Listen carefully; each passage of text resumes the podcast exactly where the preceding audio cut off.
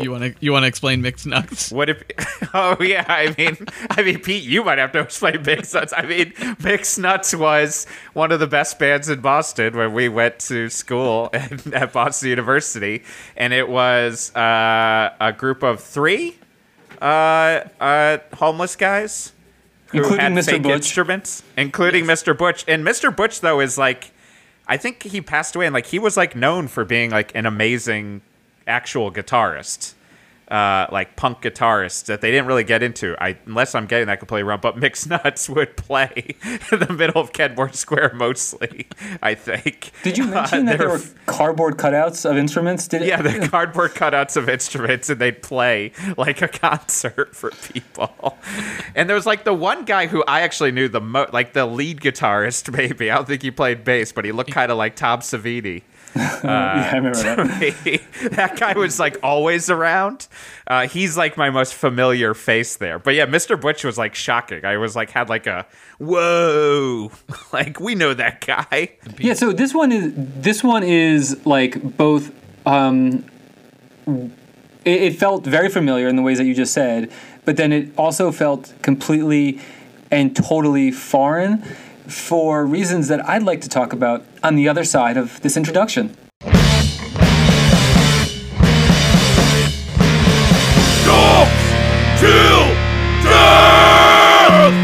Welcome to Docs Till Death, the podcast where old punks are talking about old punk documentaries. I'm Jeff Garlock. I'm Pete Zetlin. And I'm Matt. Jesus criminy Moorhead.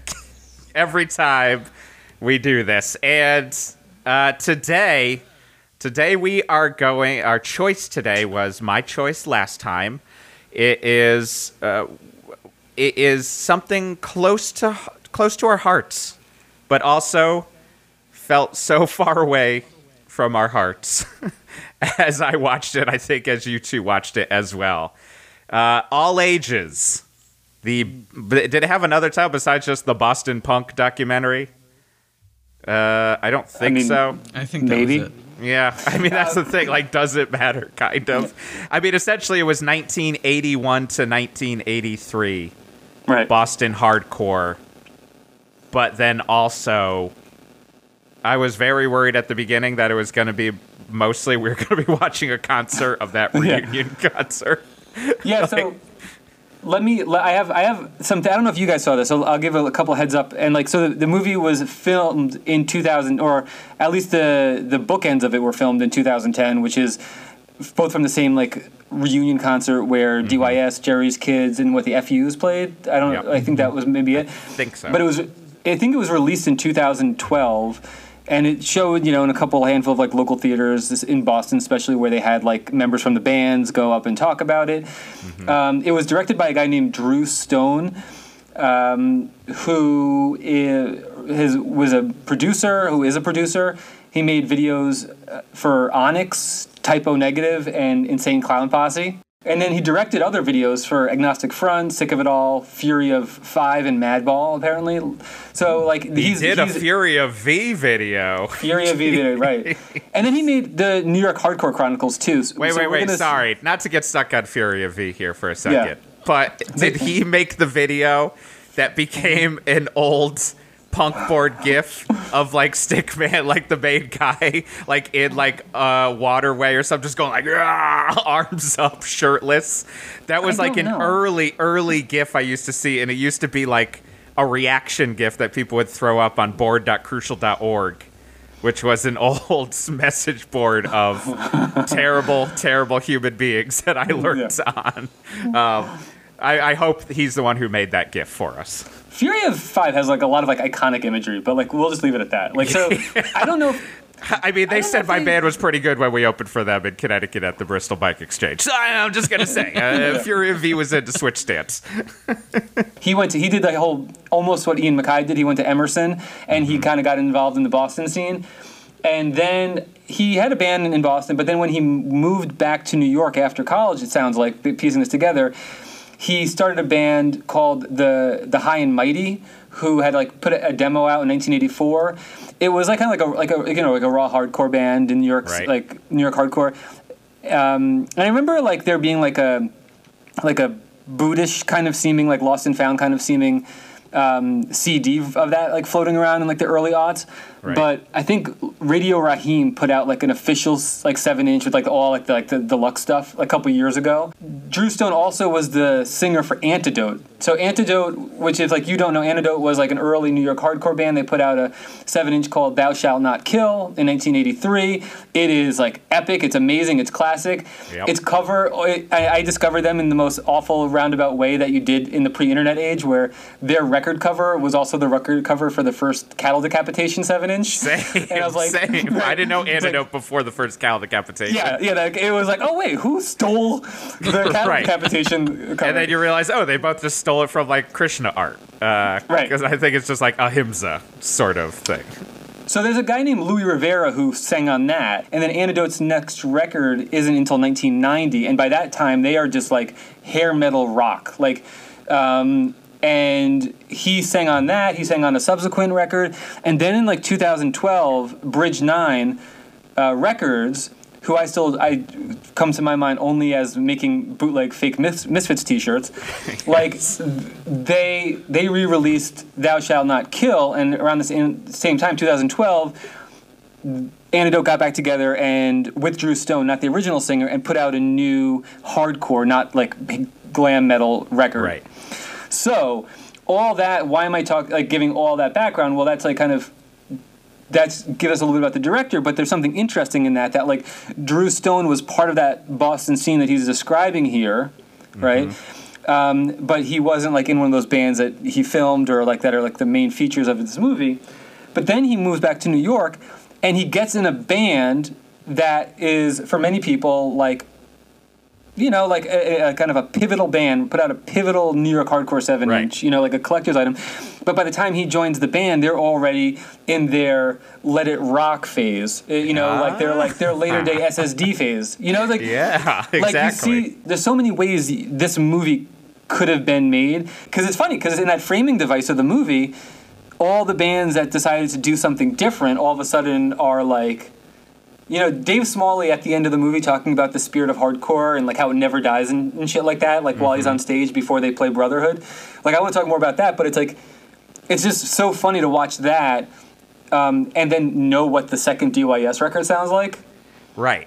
Right. You, you know, I- it's like, well, it did Yeah. die at some point. You know, like well, Well, that is the weird part of if we're like even like you know early on looking at the structure of both the movie and Boston hardcore, or at least like how they frame it in these years, is like if you got rid of the fact that they're doing this kind of like concert part of it, the main burst of it is like seemingly Boston had this amazing hardcore scene. It only lasted from 1981 to 1983. And then to half of the people interviewed, they're just like, and then hardcore was done. And you're like, okay, I mean, there's a more of a story to Boston hardcore past that. But also they, you know, they do talk about how it's like, oh, it's done because everyone went on to become these metal bands, but then did just that path of like they eventually are like, oh right, like we're not going to reunite on the How We Rock like lineup. Right. We're not going to play on that, and so it is this weird, uh, uh, yeah, like both like they both address it and glaze over it in an odd way. Like and and uh, I don't know. It did leave a weird. I don't know. There are a couple of things in this documentary that left a weird taste in my mouth um, watching it. I think especially when they were doing the classic, and that's when hardcore was over thing. Like it's like it, watching it is like watching a series of tropes from Yeah, for sure. documentaries that are that I've been watching as being made fun of when I would teach parody sketch classes like at UCB and would show a parody of a documentary uh, by the Birthday Boys called Pool Jumpers, where they basically just say all of the things that everyone in this documentary says. Just like you gotta you gotta know what it was happening at the time. Like you had to have been there. Like and that's when it died. Like and it's just like yeah, because you stopped.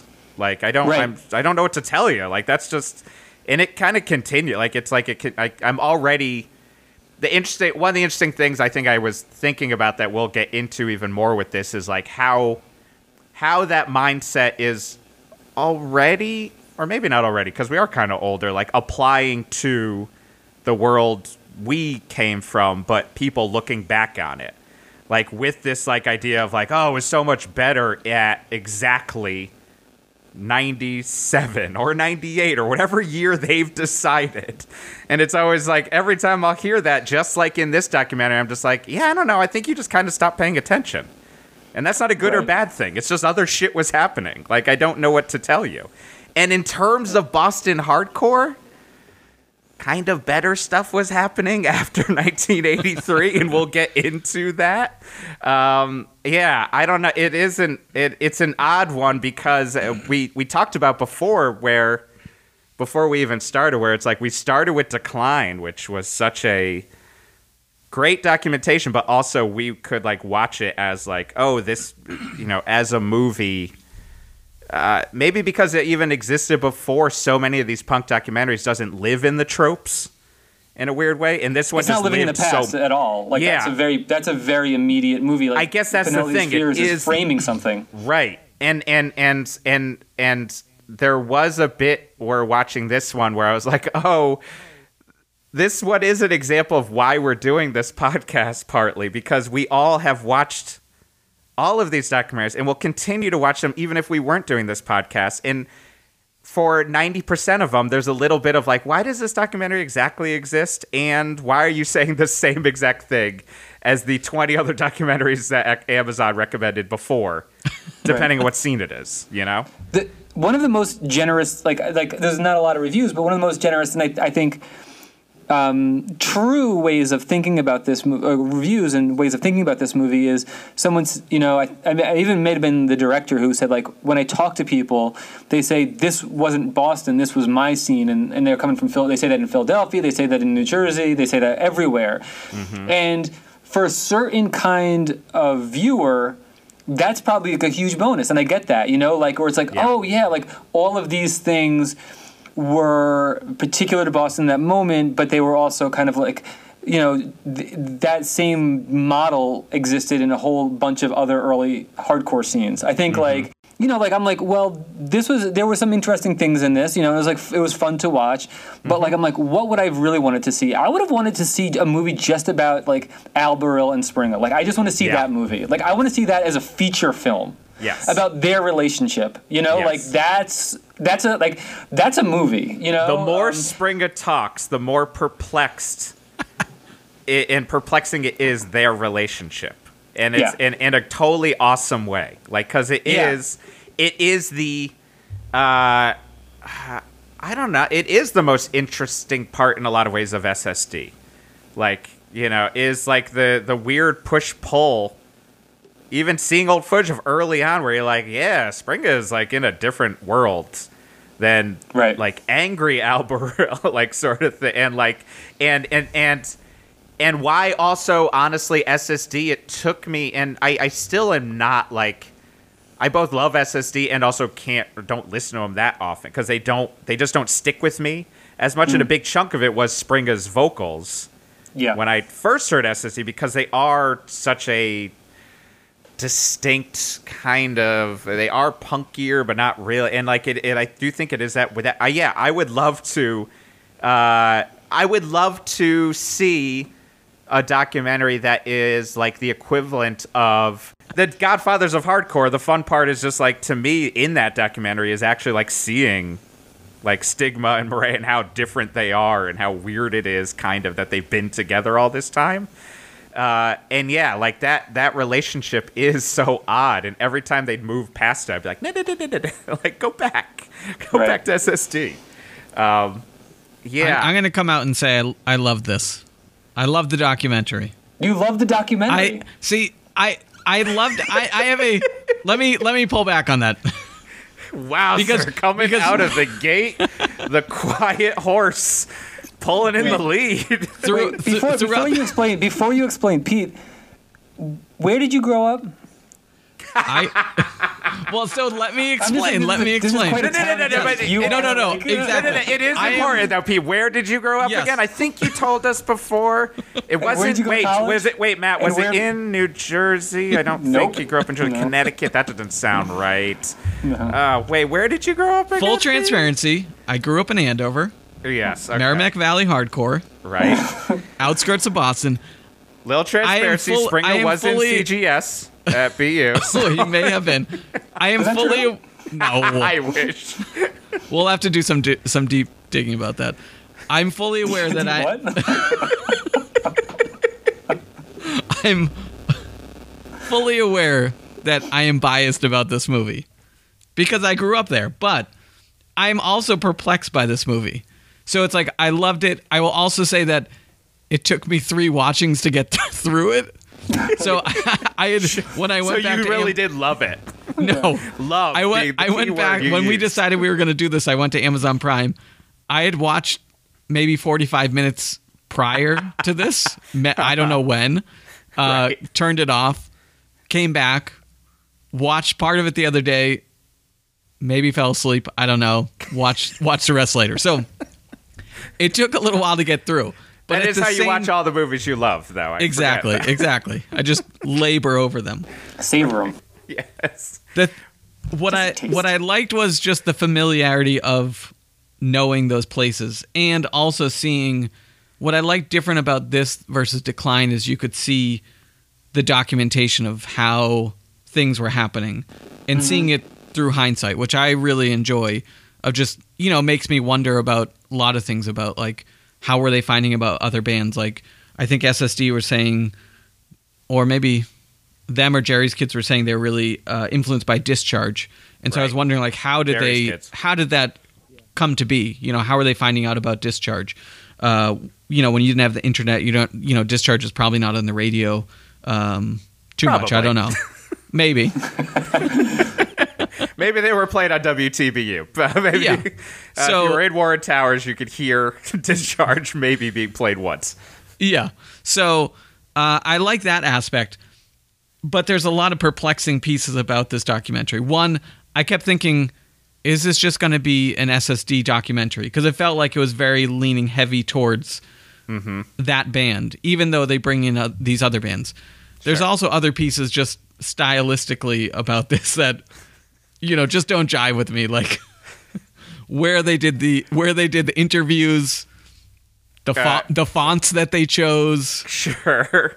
Uh, The- is it the- is it green the screen volume- or isn't it? Question yeah constantly. the old the old towny boston behind the guy from Taang records um, just that like it seemed like people just showed up from off the streets ready Yep. for an interview Yeah, Uh, I- the- because- the, walking crowd behind at uh i think that was that was at emerson Yeah. um, Yeah, So it, was, s- it was like one of those studios on the street, right? Like um, those recording studios that they have with the glass window, or they used to. yeah. Yeah. so it Yeah. just felt like I, I think especially with the because I have to watch everything with subtitles, partly because of my fucking hearing loss, but like it was covering over who everyone was. And every once in a while, I try to stop it, and then I'd be like, "Oh wait, it might as well just be guy off the street." Like most of the time, I didn't know why we were listening to like Joe Schmo talk about Boston hardcore, and like they could have been the most important person in the world. Like in the hardcore scene, but I there were times I was like, I wish I could get a little bit more of context here or there for that. But Yeah, like there was no, no, there was definitely people where there was almost sometimes there was too many interviews where I couldn't remember by the end of the movie who was this person Yeah. and what is their context and also what's their connection like woman from 90210 don't know why she's there the guy who wrote uh the the author guy uh I can't remember what he wrote I right knew now. why she was The there. I knew in back as soon as she, I was like, oh, I've read too many articles about her. yeah the being Southie author punk. guy there was a maybe a reverend in there you know yeah, there just was he a wasn't reverend? any, The subtitles I th- covered up. I wasn't sure if he was a reverend or not. Yeah. I don't know He So was it the one who really liked the message of straight edge. And I was like, yeah, no shit, Reverend Jesus. I, I think this movie makes sense as like the movie that you walk past as you're at an exhibit. You're, which you kind of you know you walk into the exhibit, you look at all the flyers, you look at all the, the memorabilia, whatever it is, like a culture, because it, it, it's it's really anthropological. Like here's how we did this, and it feels like it should be part of an exhibit. Yeah. But then in that spirit, there's not enough context for like half of these people. The movie both comes off as like this like you don't know punk or you don't really know all that much about punk. Here's how it happens. But then if you're going to take that like we don't know like the the perspective that your audience doesn't know this kind of shit, mm-hmm. you know about dialers or like phone Yeah. cars or about pasting flyers to Yeah. signposts, then you got to assume that they don't know what Taang Records is. Right. yeah, there the was a little bit too to- much assumption. Like even with the the guy from Newbury Comics, like there was sure there was a comic book store, but it it didn't really associate him with uh, the label that did uh, this is Boston, not L.A. Same Yeah. with Taang. with Taang, like no idea why that was there. Uh, it just I think assumed that's so a little it's bit hard too much. because it is so familiar to us. Like I also after was like, well, what parts were we able to fill in because we're from Boston? Like you know, went to school Boston, uh, grew up in Boston, Pete. Um, and then what parts are because we're punk and hardcore and we've heard all of these stories. Like basically, like that's what it felt like a 50-50. Like where it felt Right. like what you said, where it's like half of it was like when you're watching like top 100 punk songs on VH1 and you're like okay like it's just the information I already like why am I watching this again but I'm still watching again? And then would explain things. So it did have like both familiarity and and I and there were times where I was like wait is this for people for nostalgia or is it for people to truly understand? And I get it. I you know I, we're also saying this is like well, none of us have made a documentary about a punk scene, but also like do how much do you have to explain all of punk and hardcore as well as the intricacies of Boston hardcore? But it would kind of weave in and out of a billion talking heads, and then get a little bit specific, and then back to a billion talking heads. And a little bit specific, and it got to that point where, like, there's always the point in the documentary where they stop labeling people that they're interviewing, and I'm like, wait, no, I don't know who they are. I've lost Right. it. I already don't know who these people are. Yeah, a new a rule should be like if you have over 15 talking heads, you must yeah. give their name every time they're Yes. on. Like that's like a fairly good rule. Like an exa- example of what like you're saying there, Jeff is like Lolly Lincoln. She was one of the, you know, she was like a scenester, and I'm like, she had like the long, like kind of whitish, mm-hmm. kind of blonde Yeah. hair, and I'm like, oh. She was. She worked at. Did she work at Newbury at um at um in your ear or was she at that other store in in Cambridge? Right. Like, and that was my associate. Like, my association to her wasn't. Oh, you are someone from the scene first and foremost. It was just like, oh, you're the woman I remember. Just your face from the record store I'd haunt. Right. One of the record stores I would haunt in college. Yeah, You know, and it doesn't help someone who wasn't. right. They don't give a that. context. So, like, you know, Yeah. like if the guy from Fat Day showed up or something, we'd be like, Right. wait, who is he? Or do, why do we know him? Um, I don't know. I, I, I, I had a lot of watch. This one I had a lot of watching where I was like, if and when inevitably there is a documentary about fucking uh, scrams, like bullshit, or the Western mass scene, like, or something like that. Like, w- will we all sound as just kind of like old, like, and and and reverential to those two years? Because there was parts there where I was like, I love talking about Connecticut and growing up in Connecticut, but I'm not gonna sit here and be like. Oh, but like when Tenfold played, like everything changed. It's like no, I mean like that parts were they were fun, but it wasn't like like you know like yeah, Fast Break was cool and like Hatebreed was awesome, but it was also weird shows. But I'm not gonna like there just was like such a, a such a looking back that started to just make me feel sad because I was like I don't know, man, like. I don't know. Al Quint would just be like, "Yeah, "There's other stuff going on too." yeah, so we, yeah, we should acknowledge like Al Quint, um, who I don't think any of us really know, and he might not remember any of us. But like, this is like a personal touchstone story. Like, he worked at the record store right off of campus, and he always seemed like a super awesome guy. Mm-hmm. Yeah. And th- I'll, I'll tell a story and then transition it back into the movie where a kid that we went to college with had been e- uh, writing him letters before we started college because he was going to Boston. And so this guy who I, I think we both met, or two of us, Pete, you're, you're younger than us, Jeff and I met freshman year, was like, yeah, let's go to In Your Ear Records and meet this guy who I've been talking to. He seems really cool. And we go and and Joe meets this guy, Al Quint, and he's super nice. But he's like 10, he's like what, 10, 15 years older than us. Yeah. And it, it was very, at that point, because like you didn't know older, like the older guys at shows were like five years older maybe. You know what I mean? Yeah. Like the life mm-hmm. cycle of going to shows was, was really, really short. And mm-hmm. so he was definitely still doing it. And it was really awesome and really confounding, you know? And Yeah. like, and it also like, he just seems so much younger in this movie than most of the other people. Like it, it's like he just seems like kind of like has like like like he's not looking in the rear view to, to bring it back to what you're saying. He's not wearing But- like a Guinness golf shirt and or yeah, talking about how he hasn't listened to a record since the last freeze or something. He's wearing like a current band shirt. I'm like, great. If you're still into music, then that's great. Like as you should be. Like He's uh, definitely not talking about how he sold his entire, entire collection. Like you know, No. like of like definitely not talking about that. no.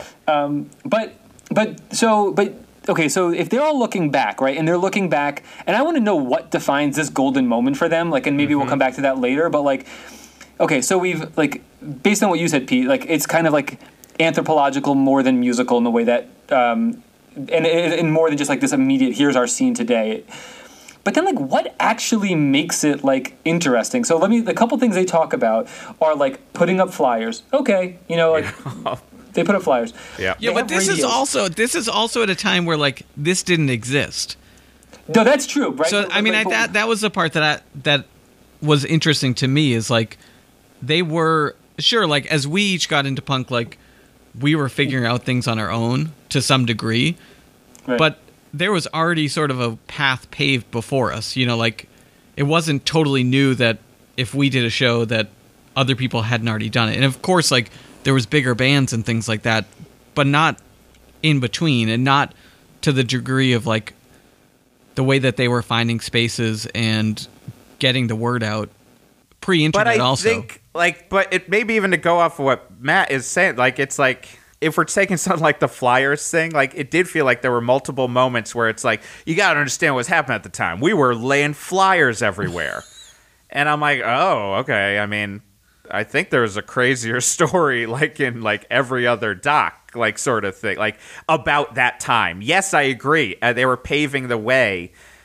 but also I'm like, I feel like there had to have been better stories. Like I just like here's my big thing. Like, and it's not that they should have gotten into this stuff, but like one of the first shows I went to when we went to college, and I don't know if Matt you were there, was like the ten yard fight show at the church Yeah. in Harvard. Slapshot and- show. Was it Slapshot? I think I left before Slapshot because I think there was another show we were maybe going to, and I didn't care about I think there was Wow. two shows that night. There, there was there was one at the co-op or something too. Uh, but I just remember like it was like early on and uh and like a fight like started and then someone started yelling out Wolfpack Wolfpack and I remember like uh Wrench or whatever his name is from 10 Yard Fight was like yo that's the shit that ruined the scene like this is the first time we're bringing this back like sort of thing and I was like ugh like and I'm this is me saying that coming from Connecticut, where every Hatebreed show had a fucking fight in a mat ball. um, but there was a bit where I was like, Dickie Barrett says Wolfpack at the beginning. Like, what's going on with Wolfpack? Like, what's go? And again, like, it's just like that element of it is like not that it's like they had to go so far in, but like there is like. I don't know. That I, I felt like it was sometimes lacking in it where it's like, why are we spending so much time on flyers versus some other layer that might have and maybe it just didn't come up somehow. It's just like people were just kind of too nostalgic. Yeah, it, it did feel like they were like so. Yeah, so it wasn't. It was the Flyers. So two things about that. It was like I think Jeff's right. Like there are probably w- way more interesting stories. Whether they people wanted to reveal them, it's like Yeah, a totally other for thing. sure. Yeah. But Je- I would say two things I want to say. Is like w- there wasn't a scene before you said that, Pete, right? And like I would say, like me, like I'm not there, so I don't know. But like yes and no, right? There wasn't a hardcore scene, but like punk bands had come through. They all talk about how they started after Black Flag came through, mm-hmm. you know. And then like you read like the Michael Azerrad book or something, and they talk about how like there's like I think early on. Um, I don't even know what chapter it's in, but it might be Black Flag, where they're talking about the difference between when the Damned came over from the UK and when the Sex Pistols came over from the UK, and how like the Damned stayed with everybody, and it just like gave them a blueprint for what they were gonna do, you know, as opposed to the Sex Pistols who were just like, you know, like just like being rock stars and shit like that, you Yeah. know.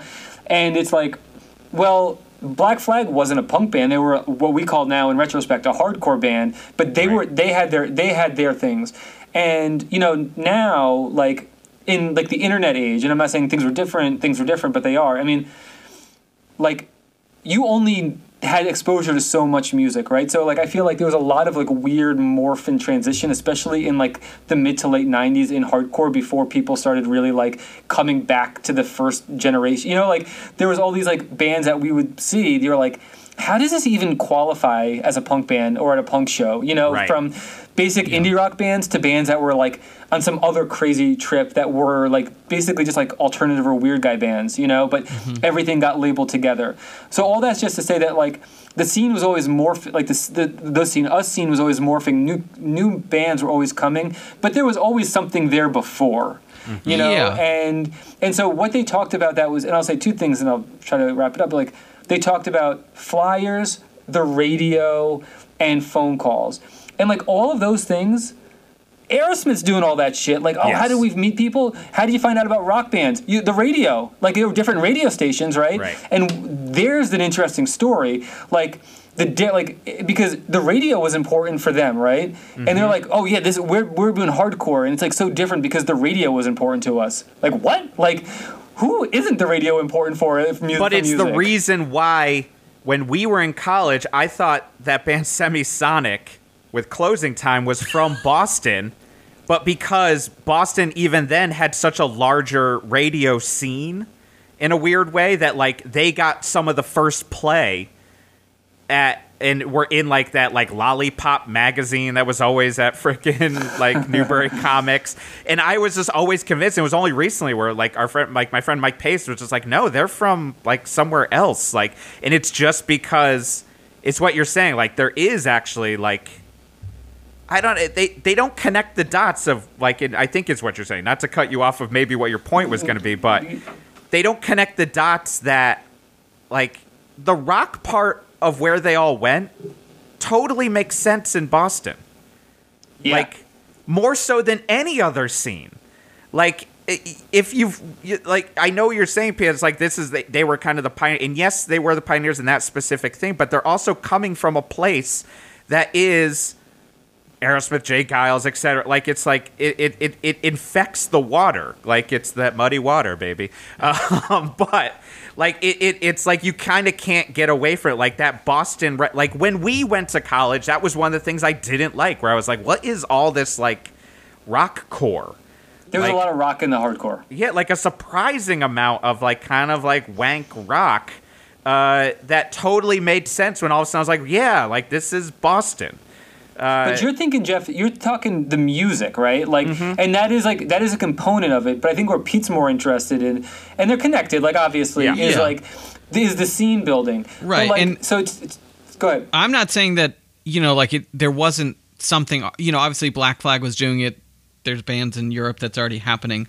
I just think, sure, like bands like Aerosmith are making calls or they have a manager that's doing. But I think they're also the difference is that they're playing in, uh, you know, clubs that are already set up. That you know, there isn't where there's somebody doing the legwork of like finding this Knights of Columbus or Media Workshop or whatever it was and said like, oh, maybe we could just do a show here instead of having to do this bar thing and see if it works and get the you know like they're doing more of the legwork. right. That's where Al Barile seems like the like his his absence from this movie Very strange. is is. I mean, yeah, like we don't know what the story is, but like it, it just it's it's it's he said, ah, it's- fuck it's- that. it's yeah, it's it's it's a it's a miss. I mean, because like he really seems to be the gravitational force in that stuff, right? But like, so bef- to go back before we go into that, like, it's like no, we don't want to do clubs. We don't want to do clubs. We don't want to do clubs. And I think a lot of that has to do with Al Barile, based on even just the anecdotal information in this movie. But it's not clear why, and that's Right. the interesting question, you know.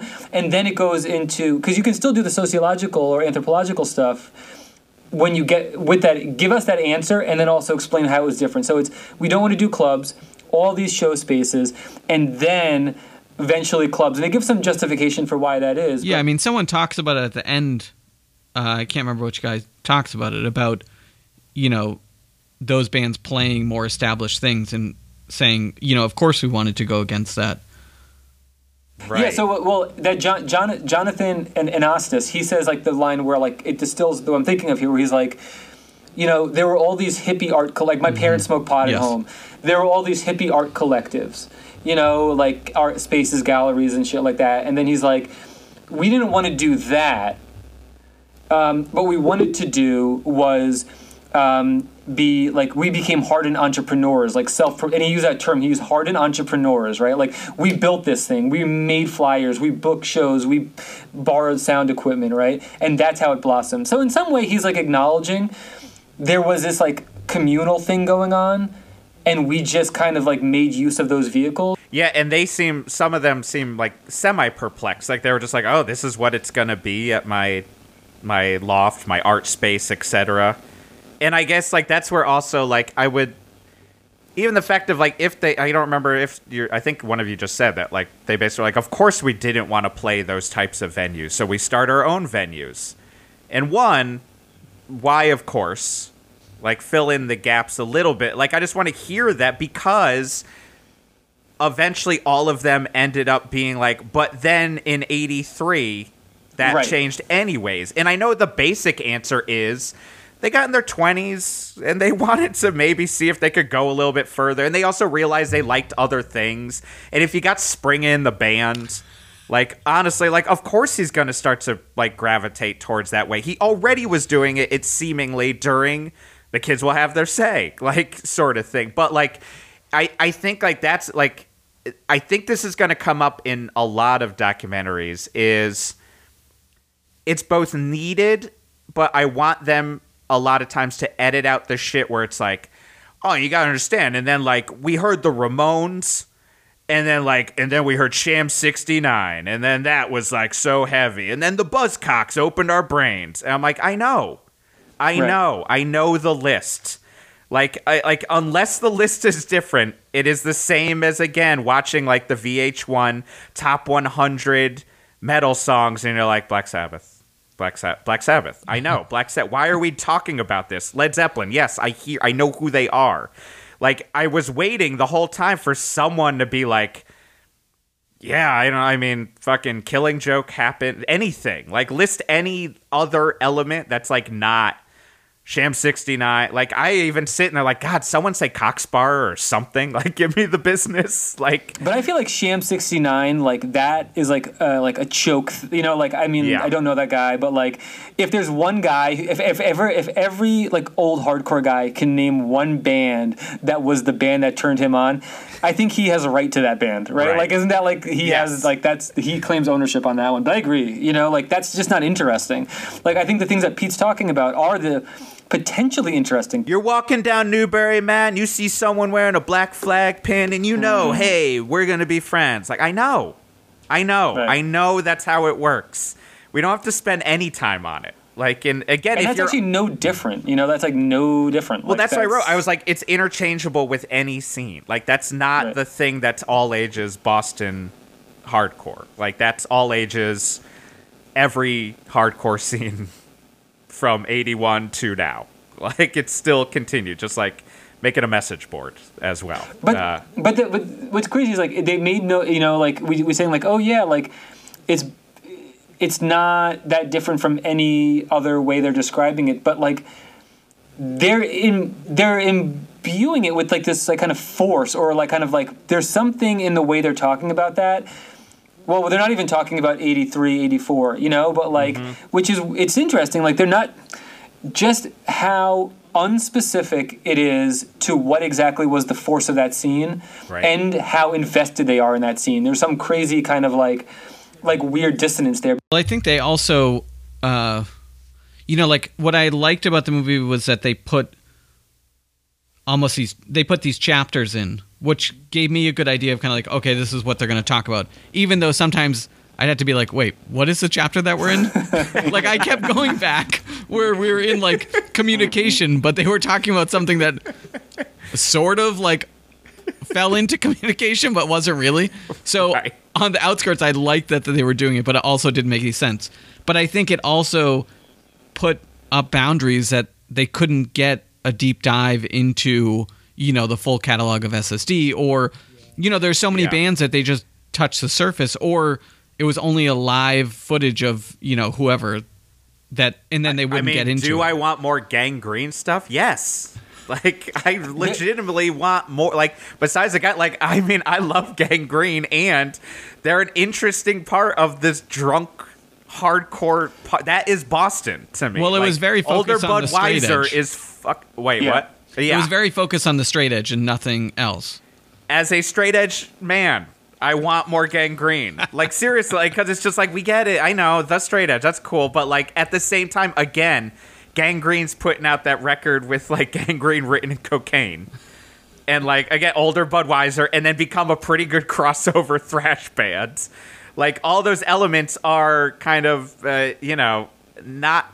They're just vaguely touched upon.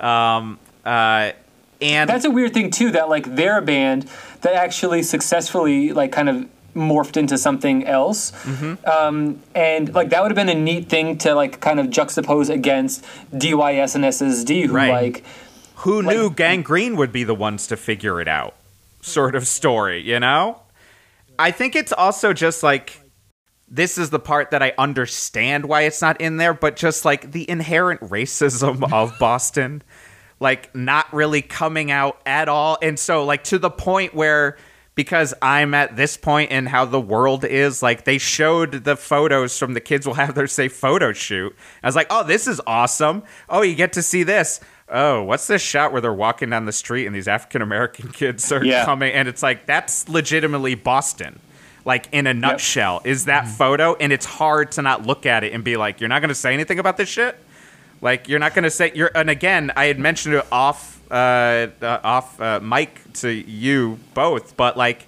they don't why would they point out that at the end of the ssd i believe classified ad it's they're asking for a guitar player and it says no fags no hippies? And you're just like boston. Like Yeah. jesus. Like you are so boston. But they don't address it and i get it. You don't want it the whole point is not to besmirch this mythologizing they're doing about they 81 they, they mention it with the with the with the gender the, not gender they do it with like the kind of like the sexism in the scene a, a little bit like I Mm-hmm. which mean, I, it's kind of- appreciated a lot. Yeah, I mean, it's it, it's again, it's like actually like fertile ground that they just kind of like touch on, you know, like, and it's like. I mean, it just basically is like, yeah, like the pit was, it, and it was actually wasn't even about women, and and the treatment of women as much as it was about like glorifying how rough the pit was, Yeah. right? Like, I mean, it came in, but it really felt like the people, if not the director, the, the the people talking about it, except for the woman who was basically like liked dancing, but then was like compelled to no longer do it, you know, Yeah. out of like for her own physical safety. Like that, like the Jake Phelps bit about like no place for a woman. It's Yeah. just like, ah, dude, you know, like. But I did also totally appreciate because I was like, oh, this doesn't ever come up, but like, especially from. I think the world of hardcore we all three came from that that one at least one woman who was like I mean it was kind of a sexless scene like Yeah. like they all were kind of Yeah. afraid of sex and girls and you're like yeah like I think SSD was putting on like a big front to be like Yep. Ladies hi um, and you know, especially in the basement scene where you're in, it's just like not a asexual trio over here, basically. But like, I love that it never comes up. Like they'll do the whole thing about like ah straight edge and no fucking. Like that's bullshit. Like that'll sometimes come up in docs, but I did appreciate that. Like no, I think they just were afraid of us in this very. Th- those were the specific best moments like Yeah. those moments like yeah because like it, it like those moments where they're able to like because what they did is they played against the tropes that's why choke comes off so well in this i feel like because at one point like he makes a joke where he just says like kids these days don't know how good they have it and he knows he, it's like it's that thing where you can't help saying it because Yeah. he believes it, but he knows how stupid he sounds saying it. Like, and he's like very aware of that, and he's like making a joke about it, and it's awesome. You know, like he he's acknowledging and defeating. Choke is who I related to the most. Like Choke was like he was the one I think I said before was the spoiler that of like whereas like when he would say stuff I was just like he gets it. Like I think that's the thing is like Choke felt like he got it. Like the just the fact that he was like Yeah, I don't know. I probably said some shit I shouldn't have said. Like, and I, I also am aware that it was like it was good marketing. Like, you know, we were really the angry. good marketing line. That's that's that's that was where we left off with the fear. Like Mm-hmm. he, like for all the people who don't get like what fear was, or like you know how they the, the role they fit and how they work as a band and how they fit in in the decline. Like you get the impression that like Choke was like. Oh no, that's how you do it. You just be obnoxious. Yeah. You, you know, and like that's and you be tough and that's your thing. And he, you know, like Yeah. you get that he got that. Like he, he got the, what you're supposed to get out of fear out of the gate. in a, in a whole documentary of of old dudes looking back and it almost you could see a tear going down their cheek because they realize they're never going to see DYS on the Brotherhood album ever again and they're going to have to deal with their dumb wife and these dumb kids and their job. Like choke is the one who's just like yeah i don't know. Like i like some of it was good some of it was bad. I messed up but i'm still doing slapshot so who cares? Like still making offensive sh- songs. The way they focus on things is like they spend all this time talking about the violence, which is obviously you know like like a problem, you know, like or um, or it's both marketing, like like you know they say, and it's like they did it to define the scene, and there's also, but there's like so or it's all seemingly in- from jake phelps just Yeah, that, no, that's the thing. Like, why spend so much time on him? Like, you're playing up the, you're actually playing up the violence. Like, Right. you take him out of the movie, if not the scene, you know, like, then like maybe it's because he was like you know the editor of Thrasher, a like like it felt guy. like a it felt like a get. Yeah. But like he doesn't make the thing. But it had one. I guess one of the tropes is like it was really violent and you had to you know like like that's not. That's not a virtue, you know what I mean? Right. Like for my money, I'm just like this guy seems exhausting, like like 100% exhausting. You know, like as a skater, I liked watching people get hurt. Like it's like a not those two. That's not an A B kind of like you know. There's no inherent logic to that. Like as a skater, you don't have to like watching other people get hurt. You know, and Right. like as a documentary, like you know, so many other things you could have zeroed in on, like or just like paid lip service to. You know, it's not really a Boston documentary. It's like because the Freeze are not from Boston right you know, where is Vile? Where is Siege? Where is Deep Wound? Mm-hmm. Right. You know, where is Forced Exposure? Like, you know, they have nothing about the like the zines in here. Yeah, You know, right, like like Al Quint's in there. Talk about suburban voice. You know, like why play up these like the why play up to the Jack Jack Jake Phelps element of it? Because it's just like it's just not it's not interesting at all. I think with Well- the I think with that element is that there was already this groundwork of like you know it was it was such a they'd already started talking about how it was a violent scene and so I think it it played into that for someone to be like oh I just went to shows and then we busted up cars. So I think it just I think it went into that. I was I agree with you about the zine piece. Like I thought that the the chapter about communication was going to be all about that of like you know that you didn't have the internet and so that they had to do the wheat pasting or that like a zine back then wasn't about just record reviews but like you know when you think about M- mrr like uh you know they do the scene reports. Like a zine back then was probably all about like here's bands in boston that you should check out um, to get the word out. But they didn't go into that really. No, they just talked about how great Al Barile's flyers were. Like just jizzing left and right, and then they'd show the ones. They'd be like, "That's the one." Like it's okay. Like it's like I'm just saying. Like I mean, you can get a little bit better there, but I, I, I did learn that Choke made some of those amazing flyers. Like I didn't know those those were Choke creations, and they were like the, the aesthetic is awesome, you Yeah. know. And um, yeah, like in, in the zine thing and the radio show, like putting on like like what would like I would have just loved to see like you know 1982. You're doing a punk rock or a hardcore radio show. What does that playlist look like? right. That's just that's interesting, you know. Right. Like well and i think what to your point when you were saying like this would be good in in like a museum you know i think that would be great like you could have all those artifacts that you'd see because i felt like in even in the movie when they would show the uh the flyers i was constantly pausing because i wanted to look at them or they'd highlight something of some zine which didn't really Mm-hmm. resonate with anything. And I I kept pausing to try to read like what else was in there, but I couldn't see it because it's too fast. I Uh, just it's feel like a visual annoyed. for me. Pete just getting frustrated with his pause button. God damn it! blow up, blow up for the for all ages. Well, no, I do th- Um, like. I mean, I think too. Like, it, I I know this is also like uh, we're always coming at this from just personal taste, but it's what you said, Matt. Like, at least on my end, like, there's more interesting bands, like, to in a lot of ways. Like, uh, I don't know. This is like I was re-listening to "This Is Boston, Not L.A." and I was like, they all it blends a little bit too much. It's like not actually the best representation of each of those bands. Like they all, it's just like four to the foot, just like da- da- da- da- da- like everyone has like a rhythm, no riff, kind of kick out, and like, and then I'd sit there and be like, I really like Jerry's Kids. Why are these songs mm-hmm. just fine? Yeah. Like on This Is Boston. Not L.A. Like, why aren't we talking more about how awesome the record is? Like, in in there in the the fact that, that that you know we all got so excited about Discharge being mentioned, but it was because like, oh yeah, like now we're actually getting.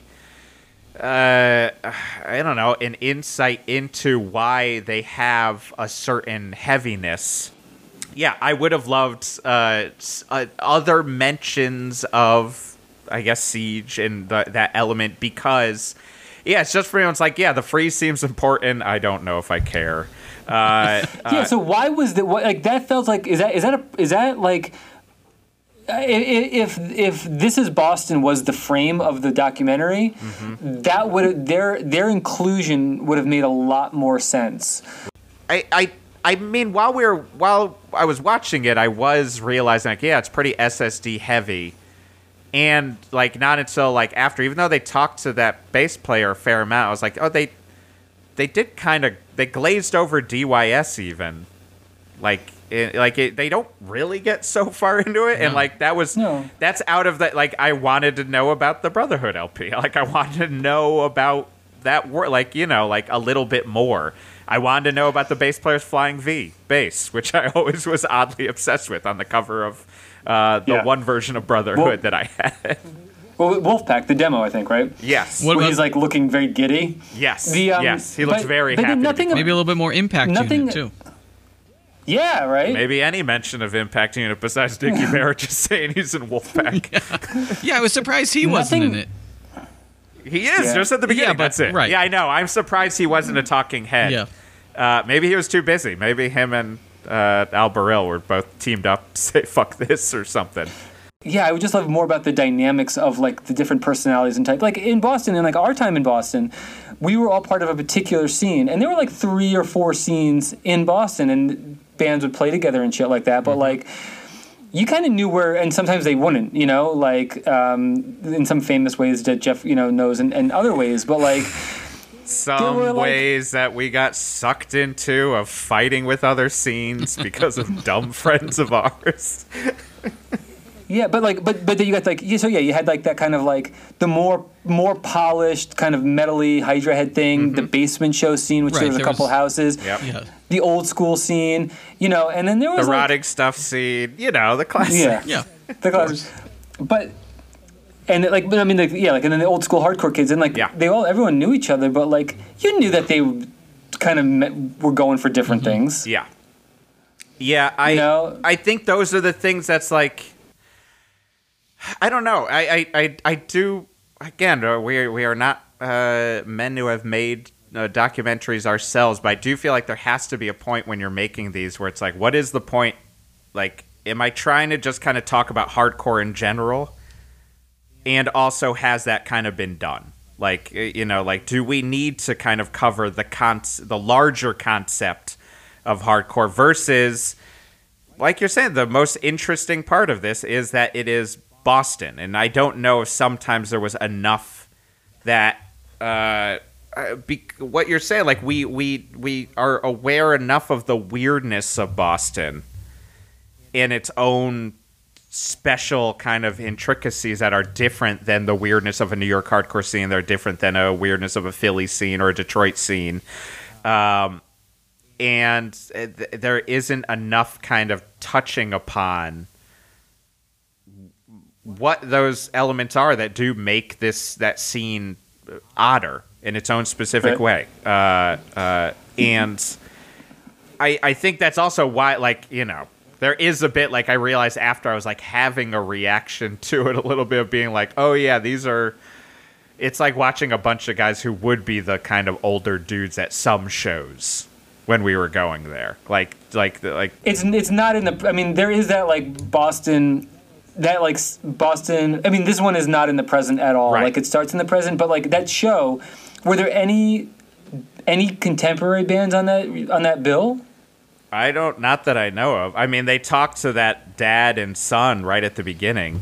Um, Oh yeah. Keegan, who is in Think Straight, that immediately I was like, he looks older than me now, Yeah. and Keegan's like Yeah. sixteen. this is my dad slash brother. This is my kid slash brother. I was like, I am not messing with Keegan. Like, Godspeed to him. Uh, but yeah, I don't think so. Um, uh, yeah, it is too. Like what you said. Like it, it's like they. I don't. There is a little bit where after I was like, how do we went to school in Boston and and and have a kind of you know deeper relationship with it, and I might know less about the FUs after this, Right. like sort of thing. Like on it, like it's just like the the thing that shocked me the most was that Ian MacKaye was going to go to Emerson.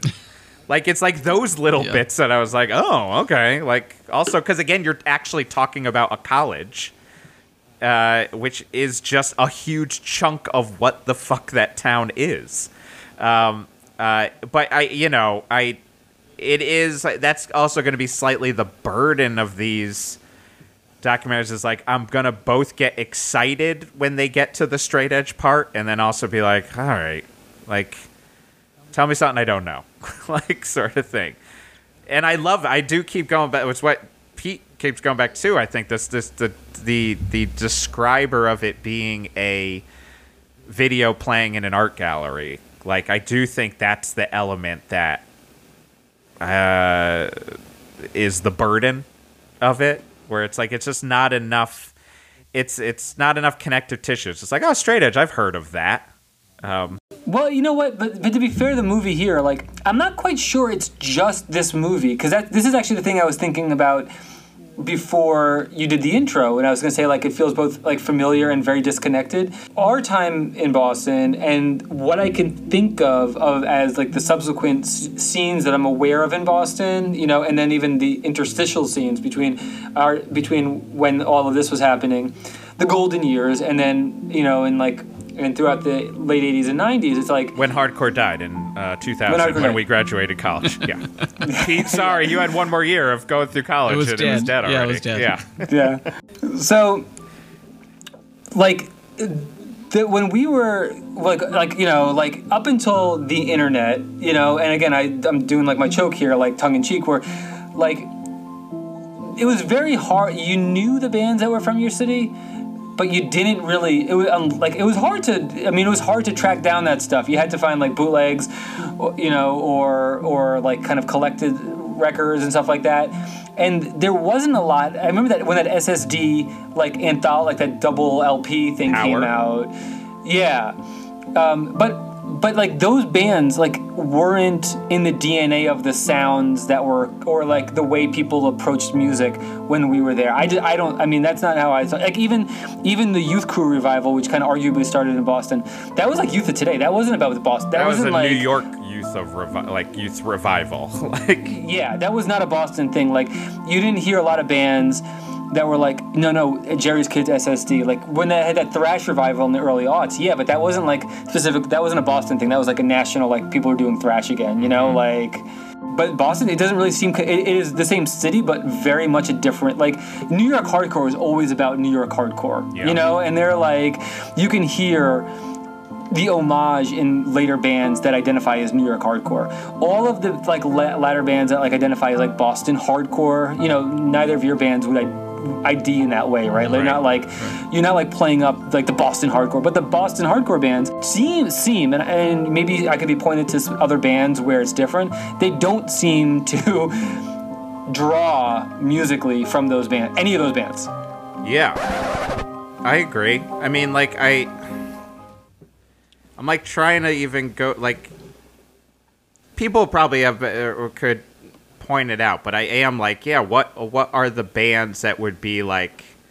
Oh, I sound like the FUs, the this, uh, like it's like I can see the direct lineage more so from Jerry's Kids, uh, Siege, like because you mentioned Right. it before, but like, and then SSD even not completely, like it, like uh, like sometimes I'm amazed that, um, SSD is uh especially in comparison to like New York hardcore and stuff is like is more of like a kind of like the energy of SSD, but there isn't the like big like a like where you're just like oh shit and then this part happens. Like it's just like a barrage and a barrage and a barrage and that's how I've always heard them. And there I guess can be like more of in my mind a lineage to kind of some of the kind of more uh, you know, almost like Mind Eraser, like Boston Yeah. hardcore, like where it's just like a Yeah, lot- that's good. I, I wasn't thinking Mind Eraser. That that that, that scene, that like painkiller Yeah. scene, Yes. like whatever, like those bands, like I can see it there. Like, Right. But that's that's that's really like recent. Pain you know I Driver. mean? That Pain Driver LP is actually like the closest thing to like an SSD record, which is essentially becoming power violency, right. like uh, uh, and Boston Strangler, right? and like Boston- you know, like, yeah. but like but that stuff is recent. Yeah, and it but and I do think there is a weirdness to I don't know, like there isn't even after all this, like I'm like is there like a there's a lot of talk about the, you know, the people there and everything, but like there wasn't really a the the Boston sound to me is still rockcore. Like if I'm thinking of like from that world more so. Like the how we rock stuff like closer to Boston in my mind in a weird way. Like that's what I'm saying. Like Yeah. those were the, like, you know, I remember like reading in like someone's dorm room freshman or sophomore year. Like I don't even know if it was with Al Barile or Springa, like an interview, and it might have been in um, Norm. What's what was his zine? Antimatter. zine- Antimatter. Like in in his thing, and it was like it might have been there, might have been something else, but it was like. Um, it was kind of like eye opening because it was like basically like breaking down like where he was at, whichever one it was at, like in like in that like in the, in what was the present then, which was like 15 years later, and you're just like, whoa, you know, like people change, Right. no way, you know, like um, because those bands were like kind of mythical, the records were hard to get. You couldn't download them. You couldn't even LimeWire them. So the like, it was really hard to get over. Like, so wait, this band was different than the Let It Rock version of SSD. Yeah. And I only had, and again, going to SS, like I only had the record, I, the CD I got from Mystery Train because it felt like I couldn't find anything else. And I was like, we're in Boston, and all I have is that like power CD that has like all the songs kind of jammed together and maybe even weirdly out of order. Uh, Yep. It never really completely grabbed me, so I never paid much attention to it until like after college. That's maybe the thing that needed to be proven to me in a documentary about this scene where I'm like, I get the DC scene. Like, I get the New York hardcore Jeff, scene. wow. Like, I know this is. I mean, I get, like, I get it, but I don't. li- Hey, not I like Dischord it. put it. I out get it. put out that record, What? the Yeah. SSD, Yeah. which is yeah, it, that's kind of odd. It's But- very odd. Yeah. Wait, they did? I don't think I knew that. Yes, Which record? with X-Claim. Uh, the Yeah. uh, the kids have their say. How did Ian get around his I ethics on that? I one? don't know. Again, It has like a hyphen on it, but it, it like on the back cover, right? Like I'm remembering this. Like it has, it has the Dischord logo on it, and it's supposed to be like 3.5, or it's like it, it's like a funny number. Yeah. But then um, it's it's not on the on the official Dischord. why we He only supports SSD DC bands, but if it's on a weird decimal system, then it could be from anywhere. so we need the SSD Uh, documentary. but that's the thing. Like I knew so, li- I still Yeah. know Yeah. so little, kind of weirdly about them, and and uh, yeah, I think like throughout, I was like, I need to be proven. Uh, yeah, that the rock part of this is not the part that actually we still will t- be taking away from what is Right. the Boston early Boston hardcore scene. I- that they all seemingly were just kind of like young guys who eventually were like, we are in Boston.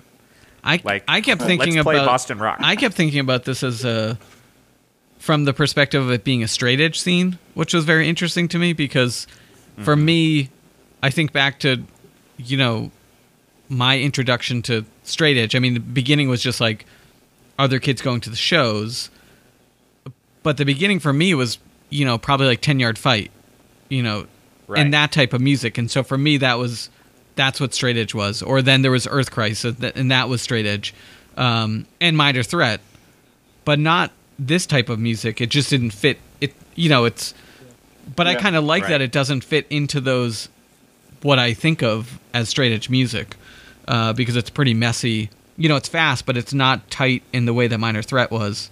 Um, Yes. it's just kind of all over messy.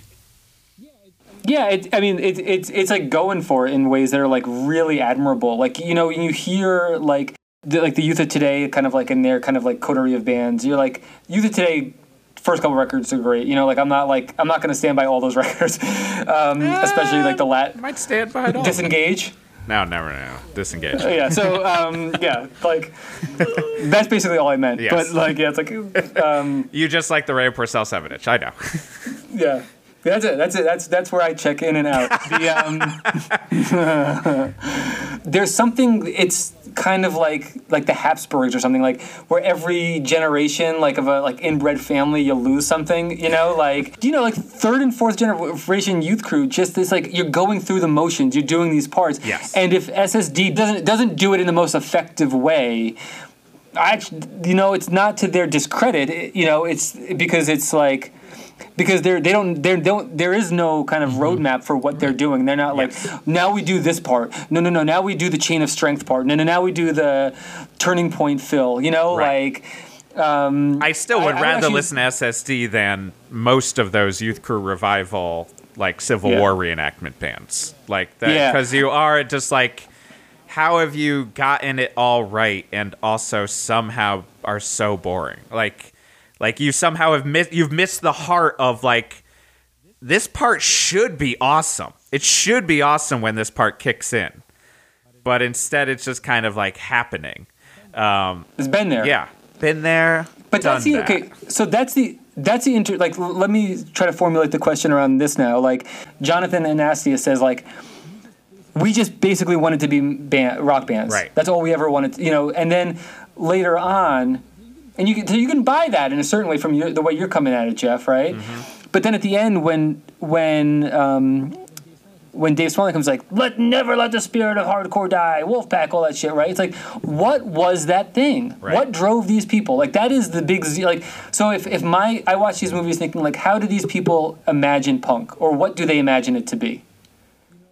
You know, and why is it important? Is the bigger is like kind of like the the, the resonant question. the more interesting part of Boston is that out of all of that rock, there is this, and, and, and then going to the Northampton scene and the Andover scene, like, that there are these, like, fucking weird, like, again, why Deep Wound should have been there. Like, we wanted, like, all of us basically just wanted J Mascis to show up at one point and just be like, oh, I don't know, I don't thought the freeze were okay, like, sort of thing.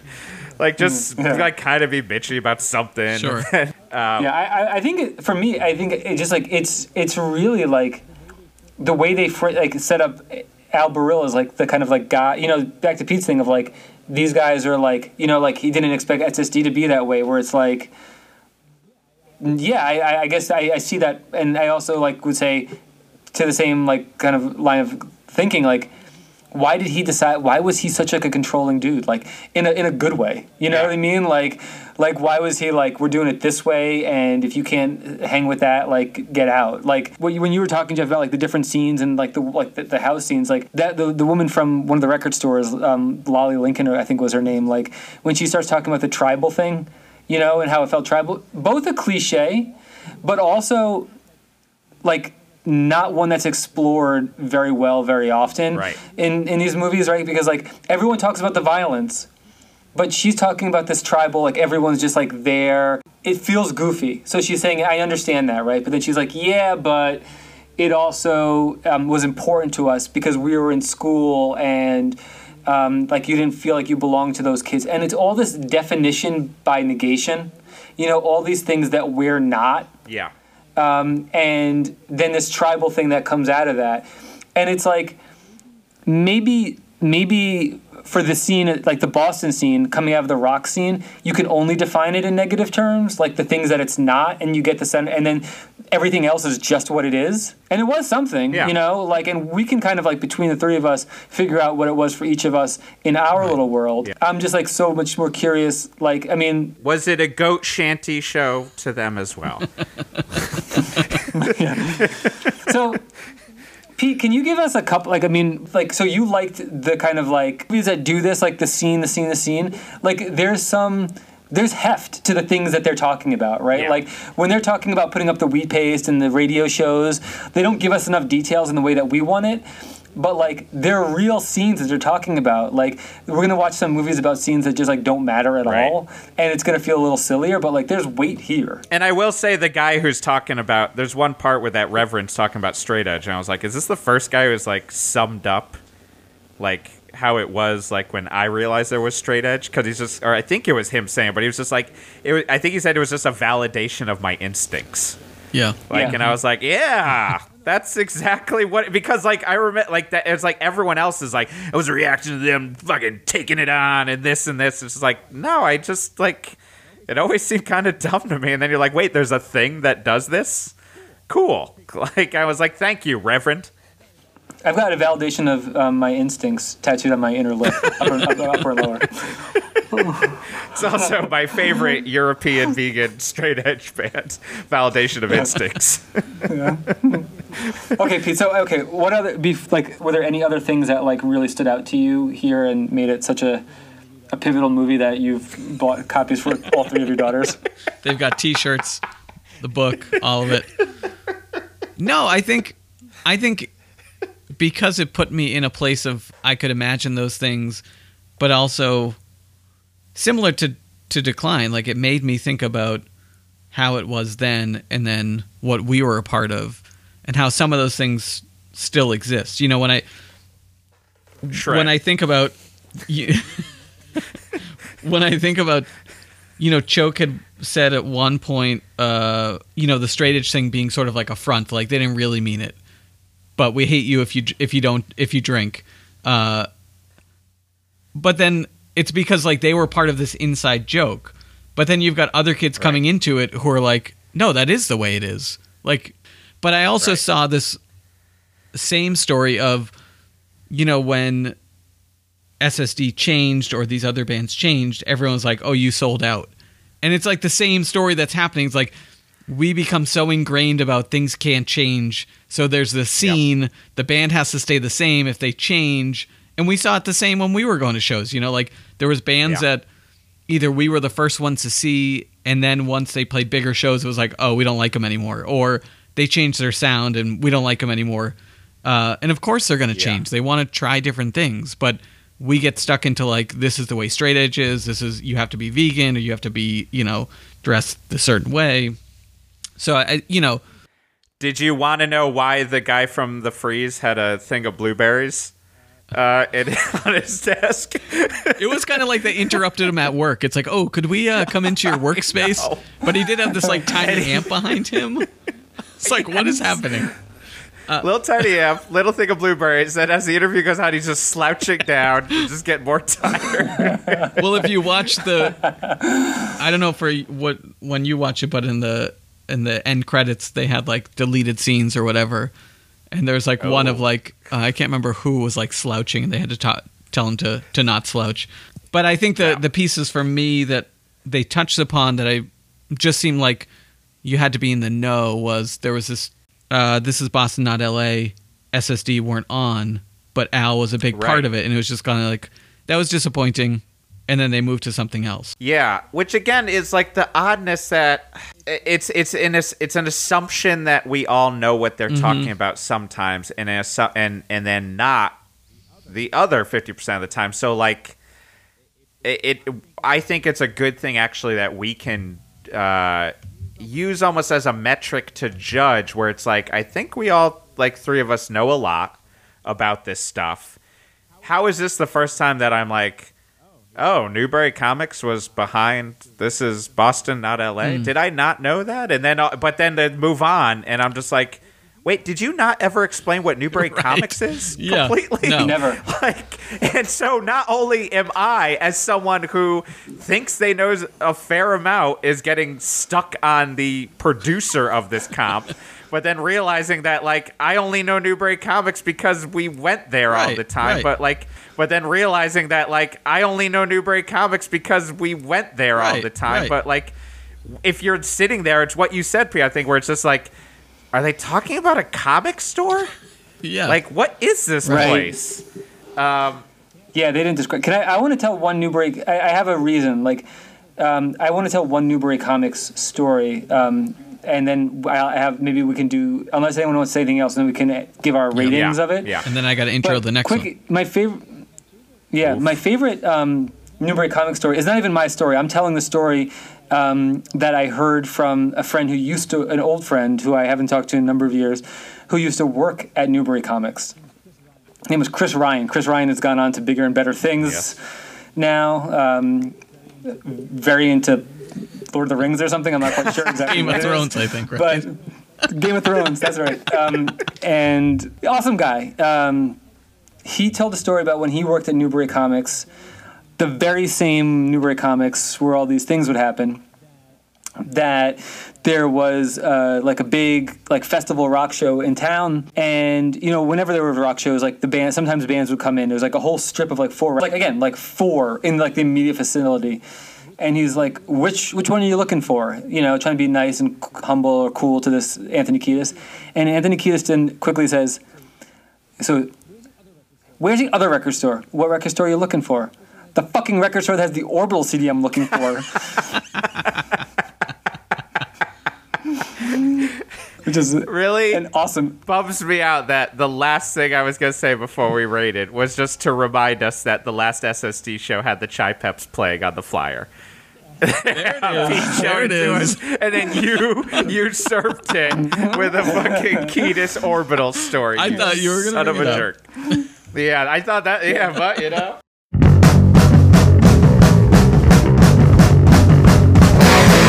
So, so remind us of our We're gonna rating rate it. system. Our rating system has um, something of an internal logic, but it is not kind of like you know linear. Um, so there's going to be our. It's going to be you have to choose one of these four things. Is it um, a, a homemade the straight edge jacket? Is that how Yes. um, hardcore punk this movie is? Is it as uh, hardcore punk as a Jonathan Anastas fedora? um, maybe a fedora and tank top combo. Tank top. Um, is it Flying V as bass to the side, and he's like, "I'm not playing that." Is it as punk hardcore as a Jake Phelps punch to some part of your body in the pit yeah. um, for just showing up and trying to appreciate some music? Um, or is it as punk hardcore as Dave Grohl? I mean, Who wants to go first? Go ahead, Joe. I want I I want to I want to give it a growl. I kind of want to give it a growl because it has so many tropes. Uh, and for the element that like there are big sections of it that feel interchangeable uh, with any other scene USA uh, because Yeah. of the things we talked about. Fuck it, I'm giving it a growl, baby. Nice. It's this the the first growl. scroll. roll? It's our Is this the first first growl. growl? It's our first growl. Wow. There you go. Wow, and, and for good reason. Yeah. Um, Pete, do you want to go? Yeah, I'll go. Um, I mean, I love the movie. You know, I think. Oh, this one's tough. I might give it. I might give it the straight edge jacket. Wow, homemade the straight. edge. Wow. I think because you know, one the movie was a little bit mysterious, and the straight edge is a weird, a weird. weird formulation. Always feels like someone's gonna be like, "You sure you wanted to write the? Okay, no, no, no, no, it's cool. it's the straight edge. Pronounce it right. the Boston University. You know, someone was figuring out something how to do it themselves. Maybe not perfect, but you know, looks kind of cool. Nice. Matt, how about you? Matt. Is that your is that your description of the jacket, or your description of why you chose these? It's- it's a little bit of both. a- okay, I'm gonna go. I'm gonna go with the Jonathan Anastas fedora slash. Knew. I saw this coming Uh, from miles away tech. through text chains all week. I put down my binoculars because I could see it even with my eyes. It's definitely about hardcore. it's definitely pivot. It, it has like a pivotal connection um, to like hardcore ground zero, you know. But it also feels like kind of in that way I was saying earlier, like a little di- a little different, disconnected from my my relationship to it. But I respect it because of you know because of what it is and where it came from. I go. love it. That's fantastic. Yeah. All right. So last last but not least. Pete, what are we gonna watch next time? Well, my friends, I went back and forth all week. Neglected my job Yes. and my children. both for watching all ages and then thinking about what would come next. I was consumed. so we've had two weeks of full scenes. You know, watching documentaries about specific scenes. So I went back and forth, thinking, do we do about an individual, go off the beaten path? Ooh. Is it too soon to do that?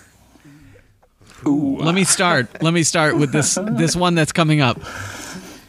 In the Max Goldberg of the San Francisco Bay Guardian gave this a review and said it was thrillingly exhaustive. Oh boy. Ugh. Get ready for a long episode next time. I then thought about that and we didn't do this we didn't do this on purpose. But Dude, I, I wouldn't. I would have if I knew that you were doing this. I would have like ended ten minutes earlier. we didn't do this on purpose, but week 1 decline takes place where? LA. Where's Je- where's where's San Jeff? Francisco. Okay. Week two, we do all ages. Takes place where? Boston. So week three, we are going to Chicago in a a documentary called "You Weren't There: A History of Chicago Punk 1977 to 84," starring such bands such as Naked Raygun, Big Black, Articles of Faith, Tutu and the Pirates. Don't know who they are. That's Um, right. Tutu and the Pirates? I think they played the the, the director of this is Joe Losurdo, which I'm very interested because as another episode down the road, he has done a movie, maybe straight to video, called Sacrificial Youth. It is a hardcore punk musical. Very, oh, very interested in seeing this. Yeah. Wow. This sounds So, all good. Pete. This sounds all good. I've actually never seen this one No, yet. me neither. I think it clocks in I- about two hours, so we are in oh my for God. it. Jesus Christ. So if you're joining us Okay, next well, week, you got to watch it. Yeah. Yeah, start today. Start today. Uh, Find a new direction and, uh, you know, grill biscuits. Um, all right. So we're going to be talking Chicago punk uh, next episode, but I'm going to say until then, I'm Jeff Garlick, up the punks. I'm Pete Zetlin. No gods, no masters. And I'm Matt. Oi, oi, oi. Fantastic. All right, see ya.